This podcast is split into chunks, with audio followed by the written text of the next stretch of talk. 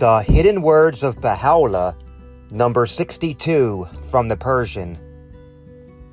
O son of dust, turn not away thine eyes from the matchless wine of the immortal beloved, and open them not to foul and mortal dregs.